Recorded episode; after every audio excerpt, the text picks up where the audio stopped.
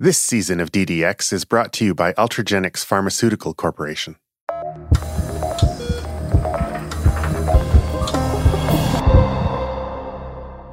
The year is 1983. A baby is about to be born at a hospital in Reading, Pennsylvania. Doctors say the child has a severe form of dwarfism and is unlikely to survive. But this baby defies all odds. Despite being born breech with broken legs, doctors rescind their earlier diagnosis. She's normal length and weight, a healthy baby girl. The parents are elated. But there's something vital that doctors don't see. The whites of this baby's eyes are a grayish blue. Her broken femur bones are bowed and shortened, and her head is slightly larger than normal. These symptoms point to a rare disease that will become a lifelong condition. This baby is our patient. And in 29 years, she'll be our doctor.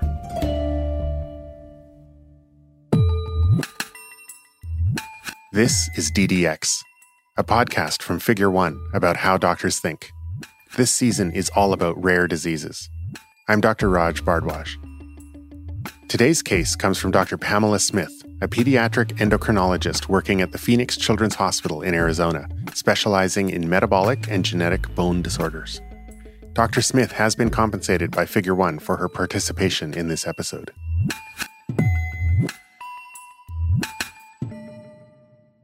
Two months after our patient was born, signs started to point to something being terribly wrong. I was inconsolable one evening, and my mom went into my room and went into the crib, and one half of my body was flailing and normal newborn kind of crying, and the other side of my body was limp. And my mom was terrified and thought, oh my gosh, I don't know if she's had a stroke or what has happened. The family rushed the baby to their local community hospital, where care providers identified a broken arm and a broken leg. And my parents were terrified because they thought, how would their two month old have a broken arm and a broken leg? They were very afraid they'd be accused of child abuse because they couldn't think of other reasons why I would have a broken arm and a broken leg at that age, and they were sure that they would go to jail. Luckily, an orthopedic surgeon was on call in the ER that evening. And thankfully, he was familiar with osteogenesis imperfecta, or OI for short. And he said, I, I think she has this bone disease. And from there, it, it just became my formal diagnosis. Osteogenesis imperfecta, or OI, is also known as brittle bone disease. It's a genetic disorder characterized by fragile bones that fracture easily. If OI is not detected in utero with genetic testing, or symptoms are relatively mild, they can be easily missed. But remember, our patient was born in 1983. In utero genetic testing for OI wasn't a thing. More prominent signs of OI can be misdiagnosed as rickets, dwarfism, or skeletal dysplasia. So far, more than 16 types of OI have been identified, but it's a complex condition that is constantly evolving. There's no cure for osteogenesis imperfecta, but some treatments may prevent bone deformities and fractures. For our patient, growing up in the early 80s, it didn't leave her with a lot of options. Mostly everything was surgical or orthopedic, and it was reactive, oftentimes rather than proactive, especially in a really small baby. You know, back then there weren't really any medications used for OI. There were no bone strengthening medications really used. So a lot of my medical management was fracture care.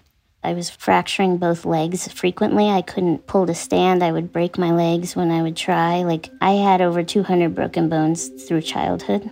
So they knew it had to be on the more severe side of things. Our patient underwent rodding surgery. That's when a metal rod is implanted to reinforce fragile bones. But doctors still struggled to categorize her OI.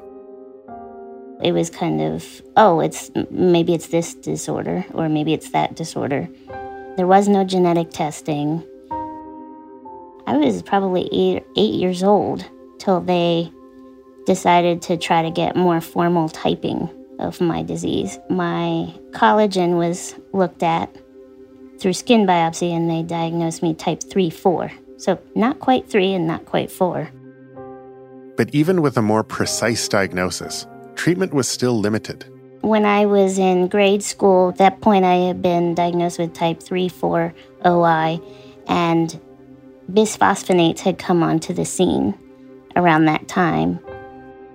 Bisphosphonates work to slow down bone loss, increase bone density, and reduce the risk of fractures. They're now standard of care when it comes to treating OI, even in infants. But at that point, it was very early in research and kind of research based treatment. So initially, my mom would have had to taken me to Montreal, Canada to receive bisphosphonate therapy. My mother looked into that, and that was just not an option for her situation. So I did miss kind of a window where bisphosphonates were coming onto the scene while I was growing. Medical treatment in growth is so important. Our patient still faced huge physical challenges, but her life underwent a drastic shift when she discovered her passion for medicine. I don't have the classic story. I've always wanted to be a doctor since I was a little girl because when I was a little girl, I didn't think I could be a doctor.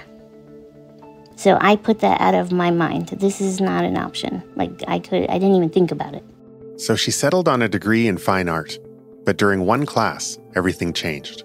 I was in anatomy class. My instructor was a medical doctor, and I just loved medicine. I loved anatomy, and I was really getting into it. And my instructor asked me to become a peer tutor. And one day I was sitting with a student, and she goes, Have you thought about medical school?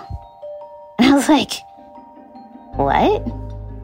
And I really was thinking, Are you crazy? like, you you see me in my wheelchair. How would I do medical school? Like I just couldn't fathom that. I had never met another medical provider with with a disability. So to me this was like preposterous. And I went home and I looked it up online and there was actually a community like a support group online for physicians with disabilities. Uh, I was like, "Oh my gosh, this is a thing."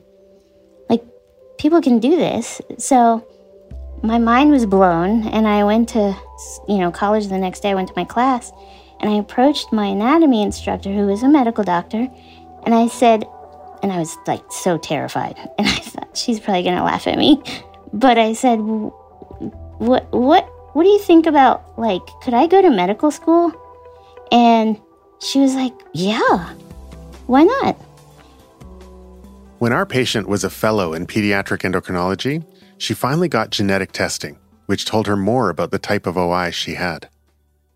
She learned that what she had was a result of a spontaneous mutation, not something that was inherited from her parents. This information didn't affect her treatment, but perhaps someday, when more is known about her specific type of OI, it will. What I knew, it just changes the story. And Maybe it will change down the road something, because maybe if you have a dominant mutation in COL1A2, this therapy will be available. So, my whole life I thought I had this recessive gene. My family thought that, and then I had gene testing, and I have a dominant mutation, which is often spontaneous, meaning maybe maybe my parents did not carry, because if they did carry it, they would have it. I felt sad for my family because I think there was a lot of guilt around what they were told that they carried this gene. As a physician with osteogenesis imperfecta who treats patients with the condition, Dr. Smith has watched treatment improve. Compared to 30 years ago, it was kind of slowly changing. But I feel like it's become this snowball where treatment options and technologies have just expanded care so much. It seems with time that we're heading toward researching medicines that build bone rather than stop bone breakdown. Dr. Smith's special connection with her patients allows her to see things that many doctors treating patients with OI might miss. I think we're quick to see skeletal malformation and disability rather than what that person's potential is and the other challenges they might have that we don't realize. you know, psychosocial um, function, pain. Sometimes pain is overlooked, independence, peers. There's just so much that plays a role into the person and their well being. There's also more that needs to be cared for. Children with OI are at risk of some heart cardiac, some pulmonary, and then just remembering they still need regular care, routine care.